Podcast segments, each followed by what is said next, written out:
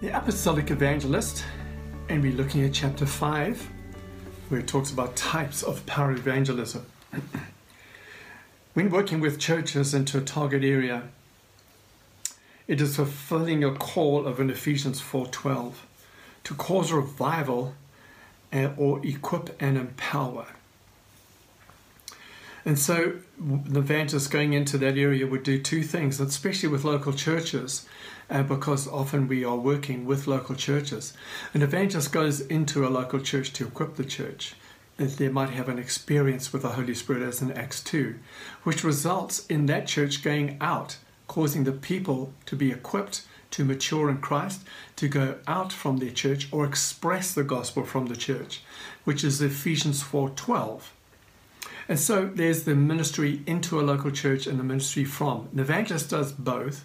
He causes revival within so there can be an expression without. And so whenever there is types of power evangelism, don't think that the church is to remain neutral or untouched by that gift ministry. So often we think an evangelist is always out there, but in the local church it is vital. So, with a church or churches, an evangelist is to preach the message into whatever community that needs to hear the word, but he does it through the local church. And revival to evangelism, experience to expression is essential. So, number one, close to your home or town or church, your home church. Know your area you want to impact, and I think we've covered that in the, the strategy of SMEEK could be a five kilometer radius, 10 kilometer, or further, or even another town.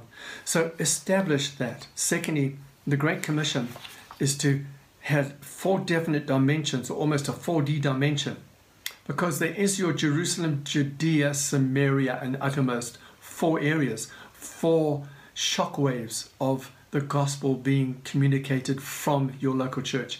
Your Jerusalem, as of Acts 6, is your base church. Your Samaria, your, your, your Judea is the next area from your J- Jerusalem area, which is like, can be a community nearby or another suburb where you want to establish or plant a site church. Your Samaria is your choice, which is a little further. And of course, the uttermost is a fourth one, where people would go, the uttermost extreme. And of course, the uttermost can be across the ocean to somewhere where you'll not visit say five or six times a year, whereas your your Judea and your Samaria should be at least be that. So you need to prepare a budget for sustainable sacrifice or reaching out. Uh, it's not a project, it's a purpose, it's a plan of God. You just need to strategize this as a battlefield for action. And so, even when it's close to your church, practical things to acquire are listed in number five on there, which is what we touched on the previous chapter your sound system, a stage, a venue hire, a follow up material, booklets, musicians, radio, newspaper advertising. Those can be sourced and done. When you go further from your church, you need, to link up with an apostolic team, which is helpful, and other nations. Uh, as you find in Acts 21, verse 8, with Philip and Paul, the seven that were there. You need to conduct revival churches all the time, every time, in local church. In doing a four or five nights, building into the saints, empowering them in the gifts to win souls, you're equipping the saints to do. And so that is imperative even with an outreach. So it's not just the moment of the event, uh, it is actually equipping and building in. So it is important also to go through and build, uh, to, to tour the town that you're going to go in. Number three, Impact Power Evangelism. This can be done by churches inviting you to come in and evangelize, where you set up a theme or a series of ministry nights. Satellite evangelism, where you take your platform and you orbit a town, not just being in one location at a stadium, but you orbit in smaller fields around the town. Stadiums are expensive. But when you are mobile and you move around, you seem to touch a lot more people deeper into communities who would not be able to commute to a stadium, which are normally quite far out of town. But fields are in every place in a town or open areas. City Harvest you can involve yourself with the city harvest and the local church. So here you've got a summary. You've got villages can happen anywhere, market street corners.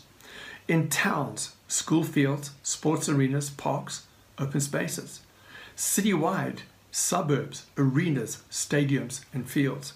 So those are areas in which you are able to conduct these outreaches or crusades. There is some information there about GAR, which I call the GAR phenomena, uh, which is good to read. And I believe too that one of the ways of the future of having crusades is where you set up the hand of God coming in. We we have done this where we had one session, which is further on in your notes towards the end, at 10:30 in the morning, where the gifts of the Holy Spirit are taught and how to respond to them. The unsaved don't know the Holy Spirit and they don't know how to respond. So instruction on the gifts and how to for the unsaved to respond to the Holy Spirit is good. Second session we normally do is around the faith. You've got to build faith. Without faith, all things are possible. When you have faith, all things are possible. And then the third session is always around leadership just before the event at night, because I think in any outreach or any crusade out there, if it's not going to plant a church, why are you having it? Because it is there to establish and plant churches or set up a new church plant or a community site church in an area. And so when you come back around to the fact of, of, of this in types of power evangelism, it is simply this. When you keep the principle the main purpose and not the function the main purpose, you're safe. But if you're doing the event for the sake of an event, it's not wise. The main principle of every event with evangelism is to is to win the lost, to get them to Christ so that they know his purpose.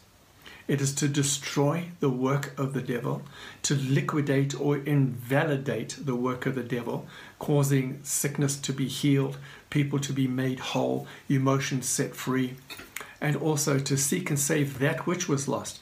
And what is it that was lost? The love and the mercy and the goodness and the kindness and the mercy of God is shown.